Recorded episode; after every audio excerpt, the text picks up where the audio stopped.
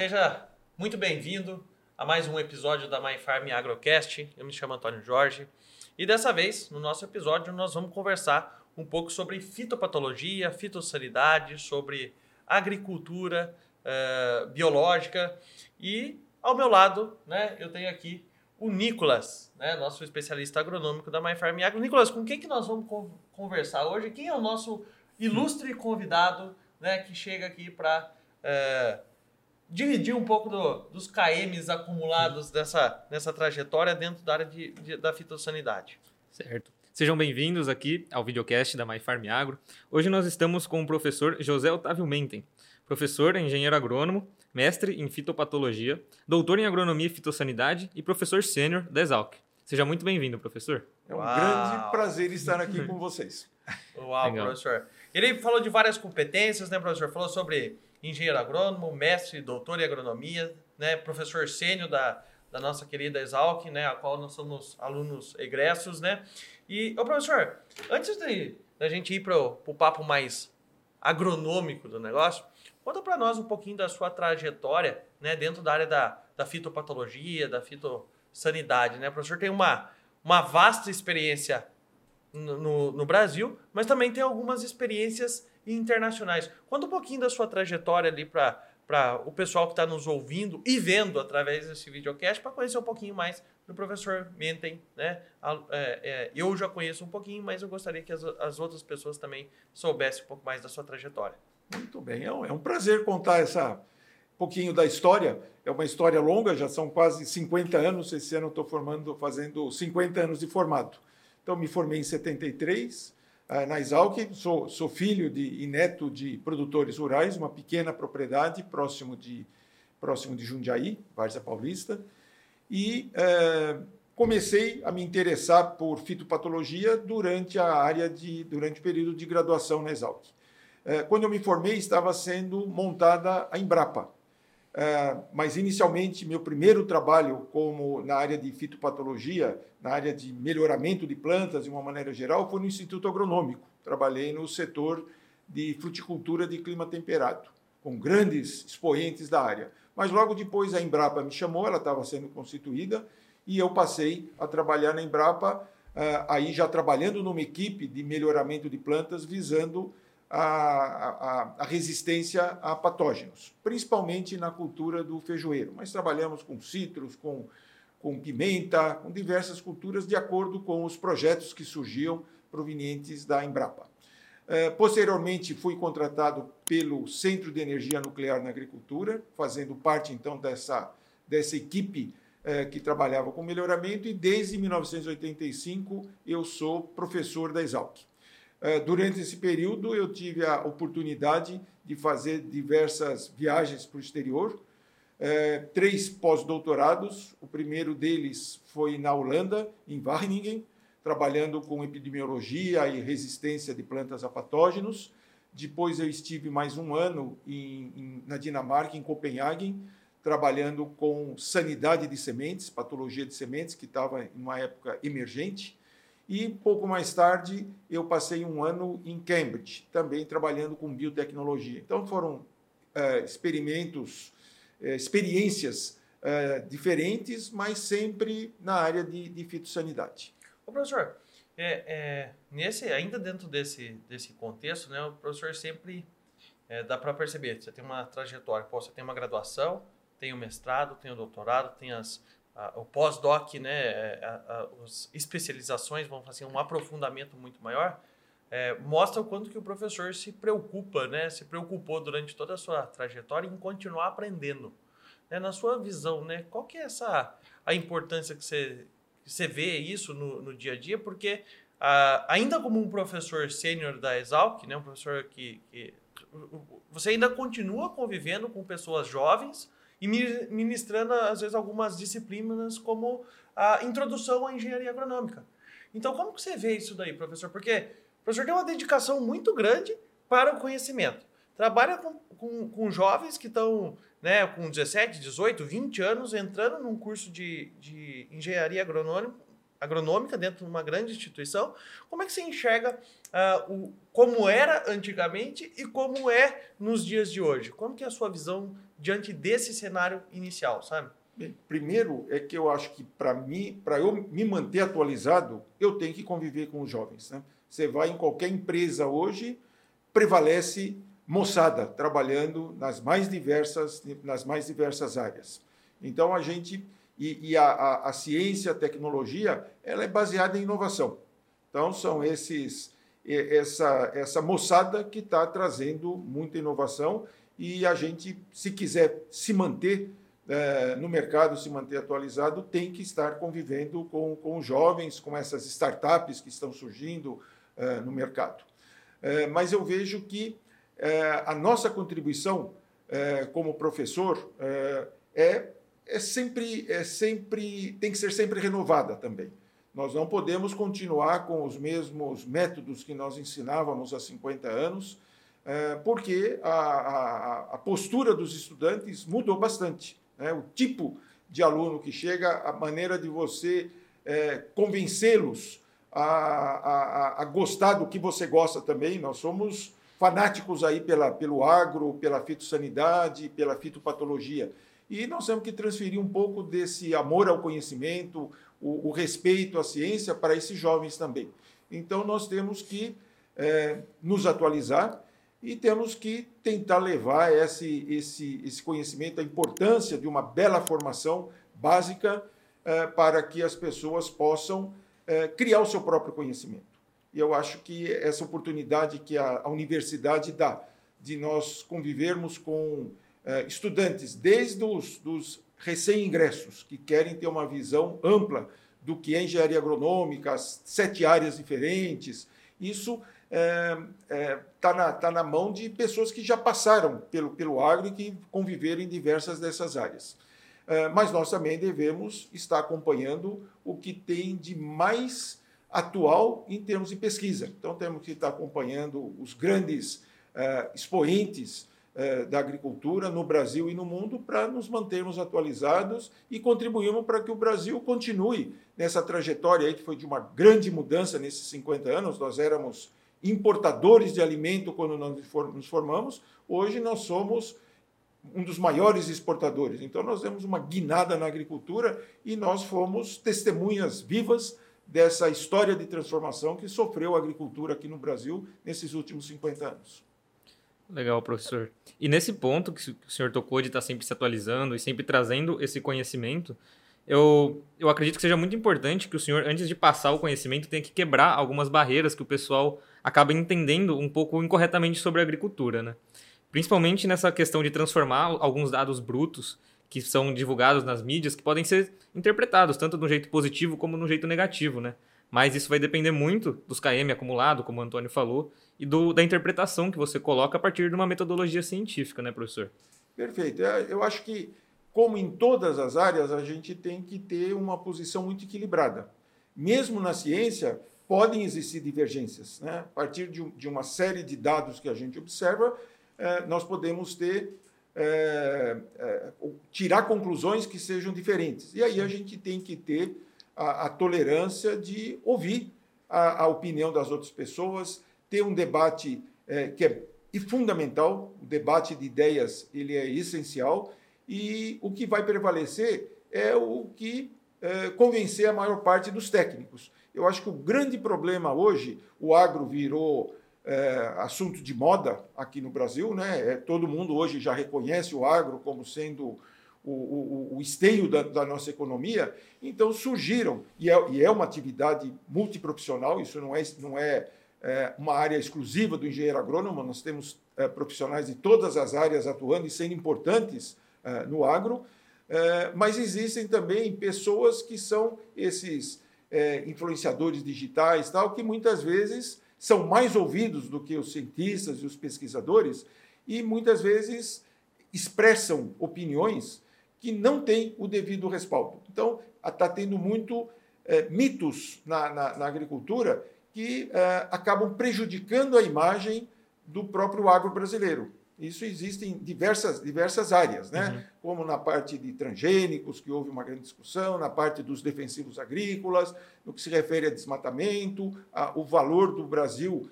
a, da, da, nossa, nossa segurança jurídica. Então, eu, eu, o que eu defendo sempre é que é, as, os dados científicos são essenciais e eles devem ser buscados em pessoas que detêm esses dados científicos e que possam tentar interpretá-los da melhor maneira possível. Aberto ao debate, sempre uh, disposto a discutir ideias que sejam divergentes com muita serenidade, sempre buscando o convencimento dentro do que a ciência e a tecnologia nos permite. Com certeza. Nossa, muito legal você trazer isso, professor. Porque realmente tem muita gente que vai dando opinião sobre assunto que conhece pouco e simplesmente não, não se importa com o método científico, né? Isso vale da importância de trazer um grande profissional, um grande pesquisador igual o senhor aqui, para conversar um pouquinho com a gente. Professor, a gente trouxe uns dados sobre o número de registros de produtos químicos foram é, colocados pelo mapa né, no Brasil. E nesses, nas últimas décadas, esses números aumentaram consideravelmente. E a interpretação desses dados pode ser um pouco é, contraintuitiva até do porquê que isso aconteceu. Eu queria trazer um pouquinho para o senhor e perguntar para o senhor a opinião sobre por que, que esses produtos vêm aumentando. Então, de 2011 a 2014, nós tivemos cerca de 570 produtos registrados no Ministério, produtos novos. De 2015 a 2018, foram 1.290 produtos.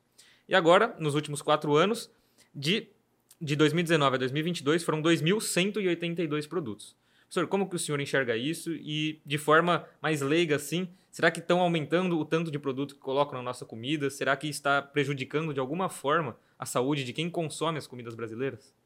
Bom, a, o primeiro ponto é entender que um, um produto, para ser utilizado, um defensivo, ou agrotóxico, ou produto fitossanitário, para ser utilizado aqui no Brasil, ele passa por um rigoroso processo de registro, que envolve é, apresentação é, de uma, uma, uma série de, de testes, tanto do ponto de vista agronômico, como do ponto de vista toxicológico, como do ponto de vista ambiental. Então, para se obter o registro de um defensivo aqui no Brasil, é, esses estudos eles são avaliados de maneira extremamente rigorosa pelo Ministério da Agricultura, pela Anvisa e pelo IBAMA.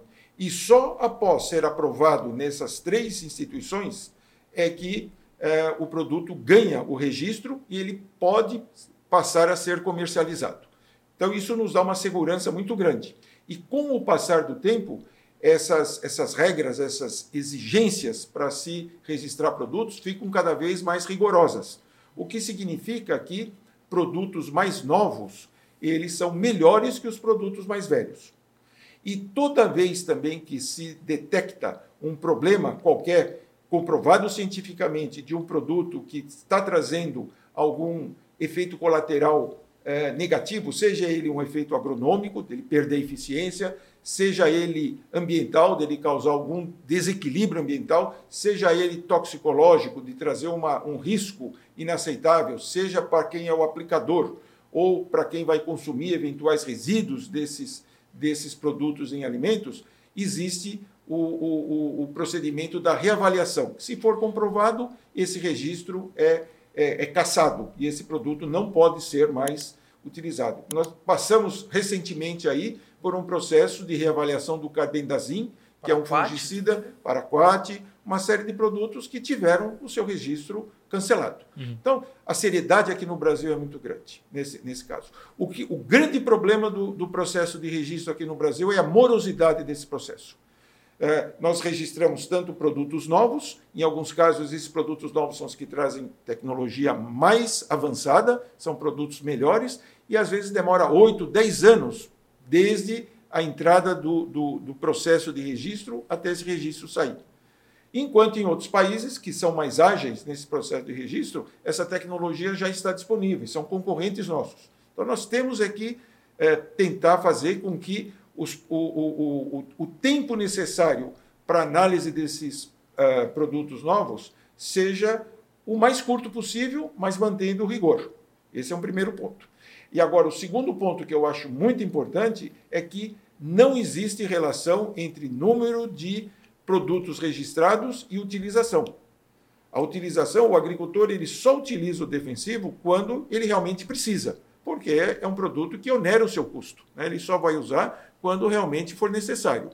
E se ele tiver uma ampla gama de alternativas ele vai escolher o melhor produto, o melhor preço, o que dá maior assistência para ele. Então, quanto mais produtos nós tivermos registrados, é, é melhor para a agricultura, é melhor para o agricultor.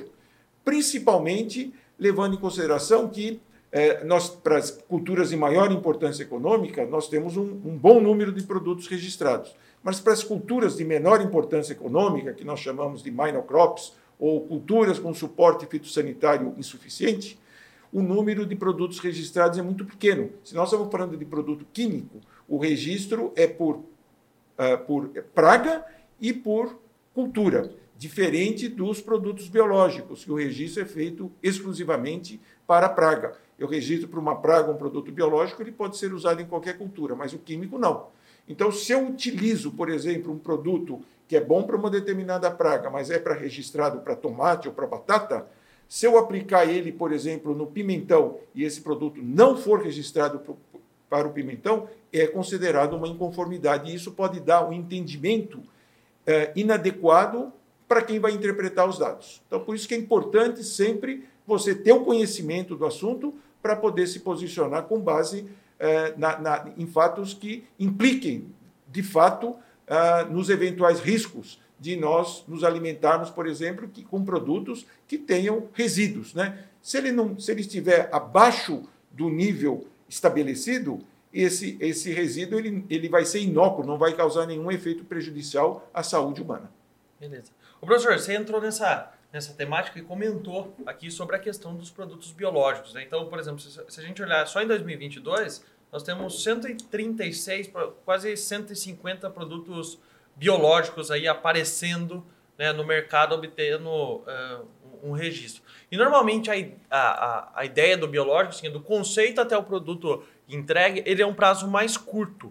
Né? Nós estamos falando assim, às vezes da concepção até a entrega do produto, comercialmente falando, em seis meses. Né? Tem alguns, alguns relatos é, é, direcionados a isso. E também existe né, um grande apelo, vamos falar assim, de, de produtos biológicos pelo mercado externo. O Brasil é um, um país que exporta muito produto, sempre vai buscando alternativas mais sustentáveis, mais duráveis, que tragam um pouco mais de segurança alimentar para para quem consome esse tipo de produto, né? Pode existir algumas sanções futuramente, eu não sei como vão se comportar em relação aos produtos uh, oriundos do Brasil. Mas eu queria que o professor passasse uma visão sua sobre o mercado de biológico. É um, é um mundo relativamente muito novo, né? Que todo mundo acaba tendo o interesse de atuar e que é, permite né, que a gente ganhe né, é, uma celeridade na obtenção de um novo produto dentro do mercado para oferta, né, para você ter disponível para uso, e que muitas das vezes ela tem a sua, a, a, sua chancela técnica também, porque eu imagino que um produto biológico, para você ter o, o, o, registro dele, ele tem que funcionar tão bem quanto um químico. É mais ou menos nessa, nessa temática? É mais ou menos a mesma coisa. E, e, e a evolução dos produtos biológicos foi muito grande a partir de 2015. É, entraram grandes empresas entraram no mercado, profissionais altamente qualificados. Então, toda aquela pesquisa que existia aqui no Brasil, nas bancadas das universidades, das instituições de pesquisa, elas estão sendo incorporadas por empresas, desde grandes empresas até por startups. Hoje nós temos dezenas ou centenas de pequenas empresas, empresas novas, pequenas, que estão explorando essa diversidade biológica que nós temos. Então, o número de bioinsumos, e, e, e o Brasil criou uma, uma, política, nós temos uma política de bioinsumos, eh, existe um apoio muito grande ao desenvolvimento tanto de, de biofungicidas, bionematicidas, bioinseticidas. Eh, então, nós, nós eh, estamos dando a chance para que essas empresas elas entrem no mercado e o agricultor brasileiro ele sempre está em busca de inovação. E esses produtos biológicos novos, eles estão cumprindo muito bem o papel. Nós temos ótimos é, inseticidas biológicos, nematicidas biológicos, e, é, é, e o efeito disso em termos de qualidade de, do alimento é muito bom. Né? Nós vamos, cada vez que a gente reduz o químico, nós melhoramos a possibilidade de nós termos alimento cada vez de melhor qualidade. É importante lembrar que os produtos biológicos o grande mercado dos biológicos é na agricultura convencional. Nós vamos provavelmente usar o biológico juntamente com o químico. Uhum. Então nós temos que conhecer muito bem essa compatibilidade, como que é essa interação do químico com o biológico. E muita gente pensa o seguinte, né? Assim, ó, ou eu uso o químico, ou eu uso o biológico. Eu acho que a gente tem que ser menos dicotômico, às vezes, na, na maneira de pensar e entender que, assim, ó, por que eu não posso substituir o ou por e? Exatamente. Né? Então, eu uso, vou continuar usando o, o, químico em algumas ocasiões, onde, de repente, eu preciso de um efeito mais imediato, né, de curto prazo, mas eu posso também ter uh, o biológico dentro do meu sistema. Eu acho que isso fica bem claro, professor, você comentou sobre a questão dos bionematicidas, por exemplo. Bionematicida é, é, é, é um produto que se é, a gente analisar, é, nós tínhamos produtos muito tóxicos, quimicamente falando, quando nós tínhamos, íamos para essa opção, e a gente vê que os biológicos tomaram conta, né, entregando resultados tão bons, tão bons quanto o, o, o, o químico. Em algumas ocasiões, continua se usando, existem algumas alternativas, mas parece que o biológico, por exemplo, na área de bionematicidas, ele, ele tomou conta. Quer dizer, então ele entregou, cumpriu a sua está cumprindo a sua missão, a sua entrega. Então é muito importante a gente ter essa, essa uhum. distinção, né? Não é, não é distinção, não, a, adicionar isso ao nosso, ao nosso discurso, que não precisa ser é, ou eu uso um ou eu uso outro. Eu acho que o E ali, né, a gente se acostumou, acho que por conta de política, de futebol, a ser sempre ou. Ou você é Palmeiras ou você é Corinthians, ou você é do candidato A ou você é do candidato B. E, na verdade, na agricultura a gente não precisa fazer isso. Tem uma, uma, um conceito que a gente trabalha que é o manejo integrado, né? O, manejo integrado fala muito sobre isso, não é isso? O manejo integrado de doenças, de nematóide, de praga. Como que o professor vê?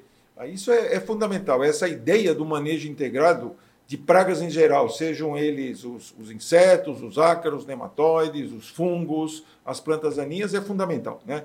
Nós temos sempre que usar todas as medidas eh, disponíveis, sejam elas genéticas, químicas, físicas, culturais, eh, eh, de, através de normas, é, usar essas medidas simultaneamente ou em sequência, procurando sempre medidas que sejam preventivas, para só se utilizar o defensivo quando ele realmente for necessário.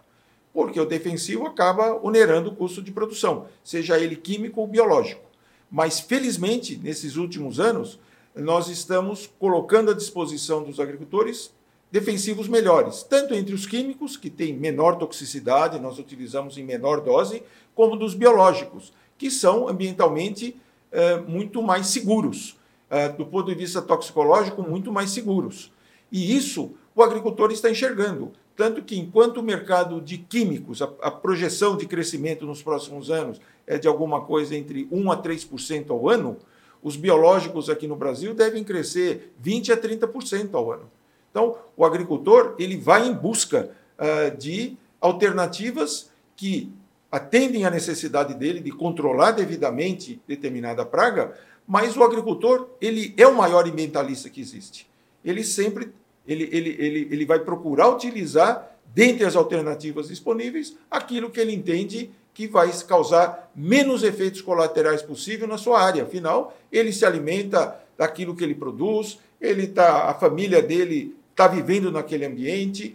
Então, ele, ele é um ambientalista. Ele tem que cuidar, ele enxerga hoje que a sustentabilidade é, é essencial. E, é, e nós temos que valorizar isso daí. Tanto que nós vemos que o, o, o biológico, além de, dele poder ser adquirido é, é, pelos produtos é, fabricados por grandes empresas, existe uma gama de de produtores rurais que têm as suas próprias biofábricas. Né? Ele produz, ele, ele, ele, ele tem uma orientação, e se ele tiver uma, uma, boa, uma, uma boa estrutura, ele pode produzir os seus biológicos na propriedade dele e é o que a gente chama das, das, da, dos biológicos que são produzidos on farm.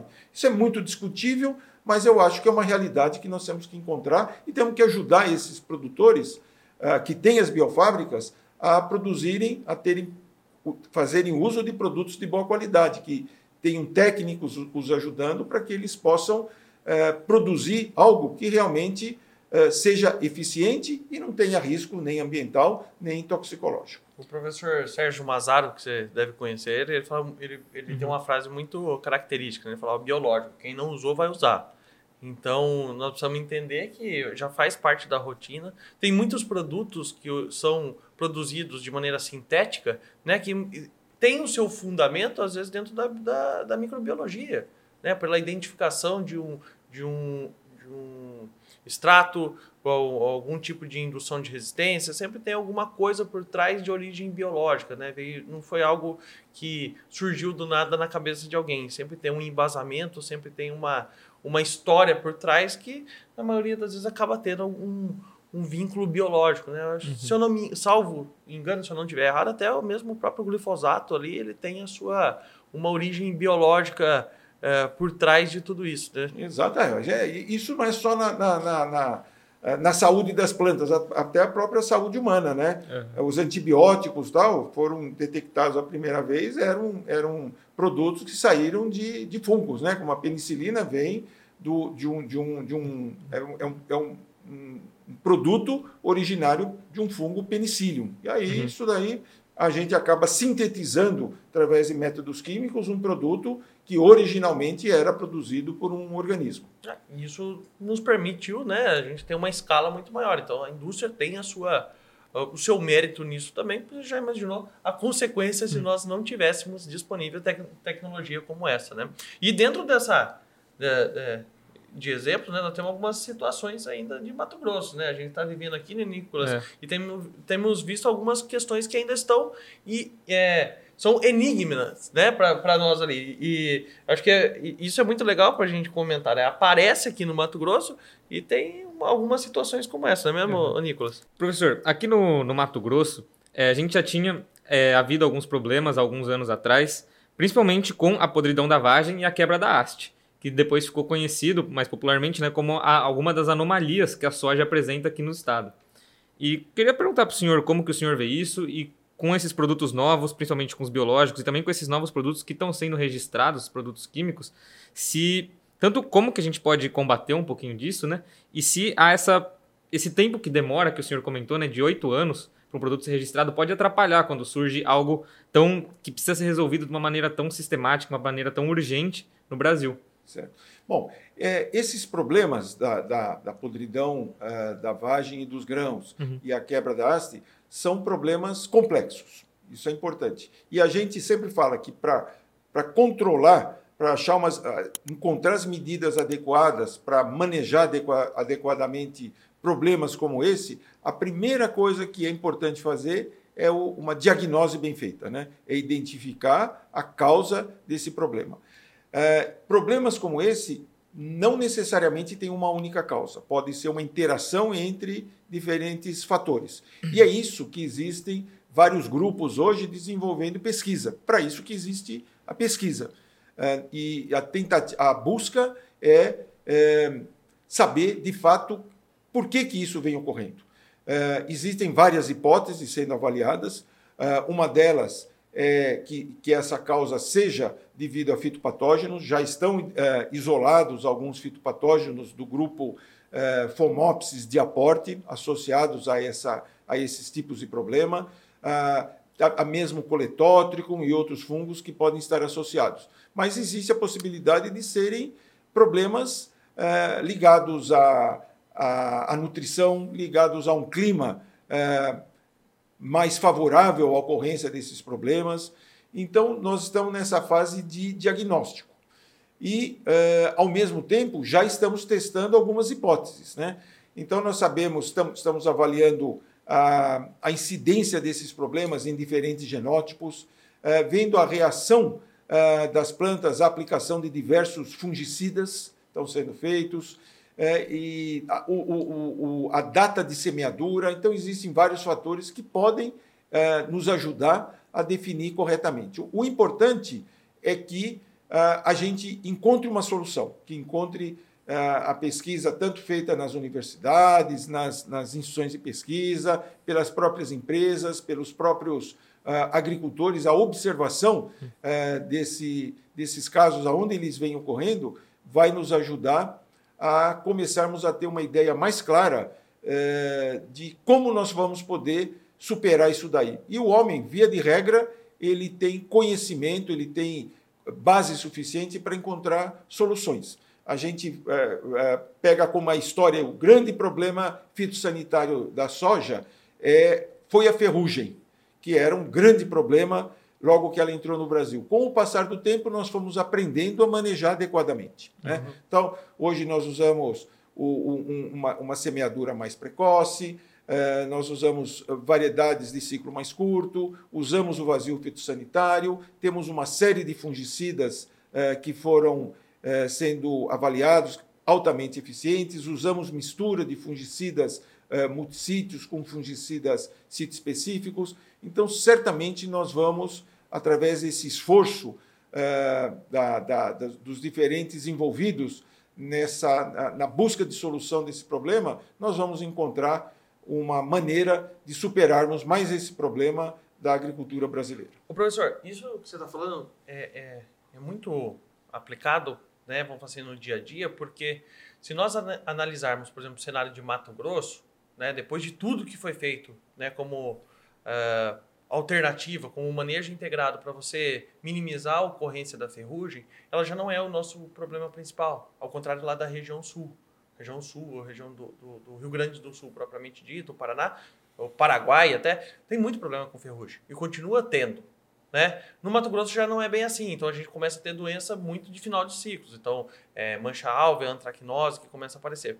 E no caso, né, especificamente quando a gente fala das, dessas anomalias da soja, é, salvo engano, parece estar re, é, regionalizado no Mato Grosso uh, a princípio. Então, não sei se tem relatos fora do Mato Grosso, né, em relação à ocorrência, mas a, a, dá para observar que não é um, um negócio de baixa complexidade, senão todo mundo já, uhum. tinha, já, resolvido, já, né? já tinha resolvido, mas que existe também ah, uma inter-relação né, do, do, aparecimento desses sinais com algumas características, talvez, regionais. Então, talvez uh, o, o, material genético que está posicionado aqui, uh, a origem, né, vamos assim dizer, o banco genético por trás do, das variedades que estão posicionadas no Mato Grosso, a questão do clima, a questão da semeadura, uhum. né? Uh, historicamente, nós tínhamos uh, uma semeadura mais tardia no Mato Grosso, comparado ao que é hoje. Estimava-se que a melhor data para plantar no Mato Grosso, isso eu vou falar de 2014, que foi quando eu cheguei no Mato Grosso, falava assim, ó, a melhor data aqui é dia 25 de outubro. Né? Hoje em dia, se você olhar o calendário, dia 25 de outubro, você já tem uma, mais de 50% da soja plantada no estado. Você acredita que possa ter uma, uh, algum tipo de relação, né, de repente, todos esses fatores e, e, e consequentemente, é algo que é, é, é, só que a gente vai encontrar só no Mato Grosso mesmo? Ou você acha que corre o risco da gente ver isso daí em, em outras regiões? Bem, o, o, Mato Grosso é o principal estado produtor de soja do Brasil, né? E o que acontece aqui tem muito mais repercussão do que o que, o, que ocorre em, outras, em outros estados que se cultiva a soja também. Mas existem relatos uh, de, desses dois problemas em outras regiões do Brasil. Mas aqui no Mato Grosso é onde tem sido dado mais atenção, porque as áreas, a, a, a a ocorrência aqui tem sido mais frequente que em outras regiões. E, e, certamente tem a ver com isso que você está se referindo. Existe, já estão, já estão mais ou menos mapeadas as áreas onde esse problema vem ocorrendo com maior frequência, é, e já existem muitos experimentos instalados aqui no Mato Grosso, realizados por diversas instituições, diversos grupos de pesquisa vêm trabalhando com isso. É, desde a, detecção dos patógenos, eventuais patógenos associados a esse processo, até mesmo a comparação de diferentes medidas de manejo que estão sendo comparadas uh, à, luz do conhecimento atual. Uh, por isso que eu acho que em, em, em, um tempo relativamente curto nós vamos começar a ter resultados que nos ajude a ter uma ideia mais clara desse problema e que provavelmente tem um componente, como você falou, um componente genético.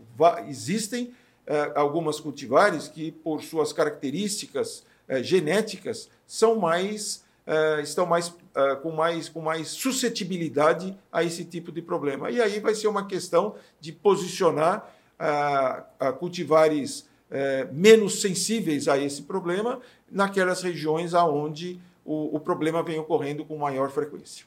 Excelente. É, o professor, vou aproveitar a ocasião, né, trazer um, uma, uma situação é, interessante, porque quando a gente fala de, de manejo varietal, por exemplo, né, qual variedade vai ser posicionada no estado do Mato Grosso ou em outras regiões, é, existem também alguns produtores que é, relatam historicamente que às vezes uma semeadura mais tardia poderia trazer alguns benefícios né, uh, em, dentro de suas propriedades. E recentemente nós tivemos algumas atualizações, por exemplo, para o caso de produção de semente, que é uma. Uh, o Mato Grosso também, olhar a Serra da Petrovina, por exemplo, é um importante polo de produção de semente. E é, existe, obviamente, algumas pessoas, nós já conversávamos sobre isso anteriormente, assim, ah, porque eventualmente alguns problemas de doença de final de ciclo que a gente tem, ou até mesmo a anomalia da soja, pudesse ser oriunda de sementes né, produzidas em. É, é, semente salva. É, já vindo de semente salva, alguma coisa assim. O que, que nós podemos esperar desse mercado de, de semente? Porque o, o produtor em si ele tem o direito de, de produzir sua própria, é, a própria semente dentro das hum. suas hum. especificações, dentro da regulamentação, mas também ele, ele busca é, oportunidades de fazer uma semente melhor, de diminuir o custo, né, diminuir os riscos. O que, que nós temos de atualização é, é, relacionada a essa parte da produção né, de semente on-farm propriamente dita, ou mesmo da produção de semente que vai ser comercializada? Né? É, esse é um, é um assunto extremamente delicado e que merece uma, uma discussão baseado em pesquisa, em conhecimento. É, eu, eu estive juntamente com outros colegas pesquisadores envolvido durante três safras é, numa pesquisa é, procurando, visando comparar a quantidade de ferrugem asiática da soja em semeaduras feitas em final de dezembro, comparando com semeaduras feitas em meados de fevereiro. Isso porque existe já uma, uma experiência dos produtores uh, aqui do Mato Grosso, daqueles agricultores que já têm conhecimento suficiente para produzir a sua semente própria. E eles sempre tiveram essa visão de que uh, fazer a semeadura em fevereiro, que aparentemente, por ser mais tardia, deveria ter mais doença, tem menos doença. Então, nós montamos diversos experimentos. Totalmente contra-intuitivo, é. né? Imagina. É, você falar para o cara que você vai plantar soja em fevereiro, ele acha um absurdo, né? Pois é. E o, mas existiam já agricultores que vinham fazendo isso. E nós instalamos é, diversos experimentos em várias regiões do Mato Grosso, em três safras é, consecutivas, fazendo em, em, em, talhões grandes, fazendo a, a, a medição da ferrugem ao longo da cultura, comparando eh, semeaduras feitas em fevereiro e semeaduras feitas em dezembro. E nós constatamos, em todas essas regiões que nós acompanhamos, que a quantidade de ferrugem é muito maior na semeadura de fevereiro, na semeadura de, de dezembro, do que na semeadura de fevereiro. Por ser maior a quantidade de, de ferrugem nas semeaduras feitas em dezembro, existe a necessidade de um número muito maior de aplicações de fungicidas, chegando a oito, nove aplicações de fungicidas nessas semeaduras eh, de dezembro. Enquanto que nas semeaduras feitas em fevereiro, por volta do dia 15 de fevereiro, a quantidade de ferrugem é menor. Com isso, o número de aplicações é muito menor e, consequentemente, a pressão de seleção para o surgimento de linhagens resistentes, que é a, grande preocupação, resistentes aos fungicidas multissítios, a, a sítios específicos, é, é muito menor. Então, a nossa recomendação para esses agricultores que querem produzir semente própria de boa qualidade é que realmente a semeadura seja feita é, em, em, fevereiro e não em, em, dezembro. Isso aí nós discutimos com diversas autoridades tanto do estado do Mato Grosso, como até a nível de Ministério da Agricultura, e nós eh, convencemos esses tomadores de decisão de que eh, essa semeadura feita em fevereiro, ela realmente eh, ia produzir uma semente de qualidade, com menos tempo de armazenamento, então quanto mais tarde a gente semeia, mais tarde a gente colhe, e menos tempo essa semente fica armazenada para atender as semeaduras feitas a partir de setembro aqui no Mato Grosso e com isso houve uma alteração na calendarização uh, da semeadura. Então, hoje se permite no Mato Grosso que a, a que a, a, calendarização permite que a semeadura vá até o dia 3 de fevereiro, que antes ele ficava restrito ao dia 31 de uh, dezembro. E isso atendeu uma necessidade do produtor uh, que quer é, produzir a sua própria semente. Lembrando que existem regras bem estabelecidas, que não pode plantar soja sobre soja, que é uma, uma área, é, uma, só uma parcela da sua propriedade que pode ser utilizada e que essa semente é exclusivamente para uso próprio. Ele não pode comercializar essa semente. E daí o agricultor escolhe a cultivar que ele quer, ele vai ter a semente disponível no momento oportuno que ele quer. Então, eu acho que tem uma série de vantagens. Então, são essas, essas discussões, esses debates feitos com muita serenidade que leva a avanços uh, na agricultura. Da gente poder confrontar ideias, mas sempre baseado na ciência e na tecnologia. Professor, é, então, com essa mudança do calendário, minha pergunta é a seguinte: por que, que isso não foi feito antes? Ou por que, que o pessoal tinha essa noção de que quanto mais tarde fosse plantado, pior seria? Por falta de experimento ou alguma coisa mudou na biologia da doença, no clima, no, no, nas próprias cultivares utilizadas?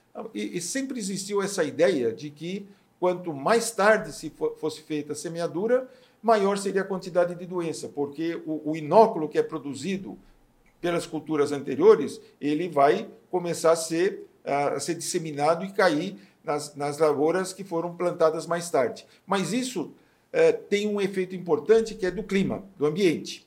É, quando eu faço a semeadura em fevereiro, a planta vai entrar no seu estado, é, no seu estádio reprodutivo num período do ano onde a precipitação é menor, a umidade relativa do ar é menor, o período de molhamento nas folhas é menor, então a, a quantidade de ferrugem é muito menor. Embora ela possa continuar recebendo uma carga de inóculo grande, o ambiente vai ser menos favorável. E a gente tem que lembrar, quando a gente fala, tem que falar do triângulo da doença.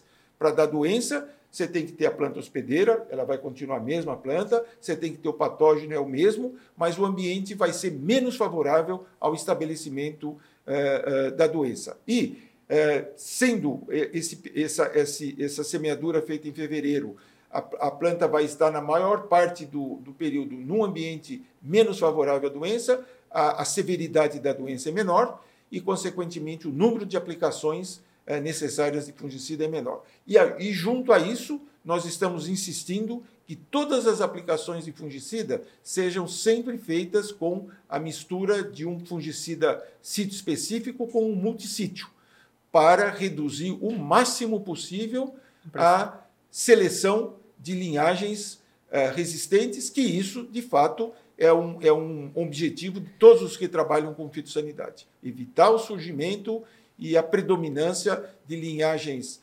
resistentes aos fungicidas específicos, que são altamente eficientes, mas que, se a gente não souber manejar bem esses fungicidas, eles vão perdendo a sua eficiência. Professor, isso já existe, na verdade, é só que a gente não observa e, e toma decisões de maneira arbitrária. Porque se você olhar, por exemplo, produção de semente de soja na Lagoa da Confusão, por exemplo, no Tocantins, ela é feita numa janela diferente. Por quê? Porque lá está isolado, então você tem uma, uma área que alaga, não é verdade? Uh, você praticamente não tem umidade, a umidade relativa é muito baixa do ar, a temperatura é um pouco mais alta, favorece alguns tipos de doença, uhum. e isso já era feito. A questão é assim, só foi adaptado para uma outra região. Por exemplo, na Lagoa da Confusão, é, você pode produzir soja lá no mês de junho, em julho, você produz a, a sua soja para entregar. Inclusive, tem empresa sementeira lá que atua dessa maneira. Então, basicamente, o que nós estamos fazendo é trazer algo que já era feito, só que a nível de Mato Grosso. Uhum. A questão é que, possivelmente, é uma decisão muito conflitante. Né? Existe um grande conflito de interesse, eu imagino, entre as, as empresas que comercializam semente. É, é, existe todo um, um contexto por trás disso que também deve dificultar um pouco essas relações, e aí sim precisa envolver as autoridades, precisa envolver uma, de, é, decisões baseadas em dados e não em achismo, para, consequentemente, ter-se uma posição definitiva ou até então definitiva em relação a essa produção, né? Exatamente. Inclusive, nós, nós estivemos recentemente também visitando essa, essa região da Lagoa da Confusão ah, para se constatar esse fato, né? Realmente, o sistema de irrigação que é feito lá eh, não, não permite a formação de água livre na superfície das folhas. E isso reduz bastante a quantidade de doença. Mas mesmo assim é um assunto polêmico, né? Sempre está em discussão essa, essa possibilidade de produzir é, é, sementes nesse período do, do, do, ano que normalmente é considerado um período de vazio sanitário. Mas a ciência tem que estar sempre presente nessas discussões para que as tomadas de decisão seja baseado uh, na ciência e não em outros, em outros interesses. Excelente. Eu agradeço, professor, pela enorme contribuição aqui com uhum. o nosso videocast, né? Você que está assistindo e, e, e, também ouvindo né, o, a, a, essa conversa com o professor Menten. É, de fato, para nós trouxe muita clareza para alguns pontos que eram mais polêmicos, né? Então a gente uhum. ouve falar muito sobre ah, tá crescente o uso de defensivos agrícolas, né? Pô, mas uhum. que tipo? Né? Isso é melhor ou é pior? Falando aqui sobre a questão das anomalias, então o professor trouxe um, um, um, uma ciência por trás disso, que não é um fator isolado, que não vai achar a bala de prata que vai solucionar esse problema. E muitas das vezes a gente vê alguns pesquisadores trabalhando, vindo aqui no Mato Grosso, rodando nas áreas, uh, atrás de soluções milagrosas. Uhum. E, uh, e, e, muitas das vezes a gente não sabe o que está por trás. Tem muita gente que está pesquisando o produto, está fazendo às vezes é, é, o, o, problema, né? E, e não sabe quem está por trás. Tem muita amostra que está sendo enviada para o laboratório, né? o professor está pesquisando, está lá por trás e não vai. É, e ninguém vai ficar sabendo disso. E também essa questão da temática sobre a, a produção de sementes, que uhum. é algo que acho que pouca gente sabe sobre essa, esse recurso disponível, né, que é a extensão dessa, dessa possível janela de, de plantio né, para uso próprio e, consequentemente, isso enriquece muito a, a nossa discussão.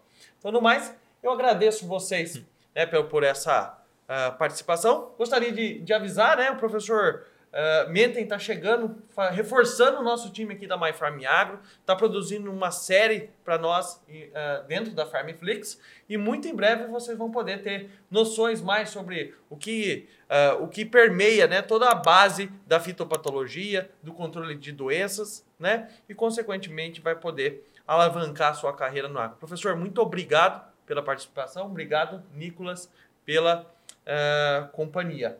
Professor, como uma última chamada, né? É, quem quiser conhecer um pouquinho mais do trabalho do professor Menten, como é que faz para entrar em contato contigo? Bem, uh, eu fico lá na Exalc, mas quem quiser acionar através das mídias sociais, podem. Eu tenho Instagram, eu tenho Facebook, uh, tenho o, LinkedIn, que estão à disposição de todos vocês. E estou sempre à disposição. Foi uma, uma grande honra estar aqui com vocês. É, espero que essas contribuições que nós tenhamos feito ajude a dar cada vez mais sustentabilidade ao agro brasileiro, particularmente aqui para o agro do Mato Grosso, que é o nosso o grande estado produtor é, do agro aqui do Brasil. Muito obrigado para você que acompanhou até o final esse videocast. Nos encontramos num novo episódio. Até mais. Tchau, tchau. Até mais.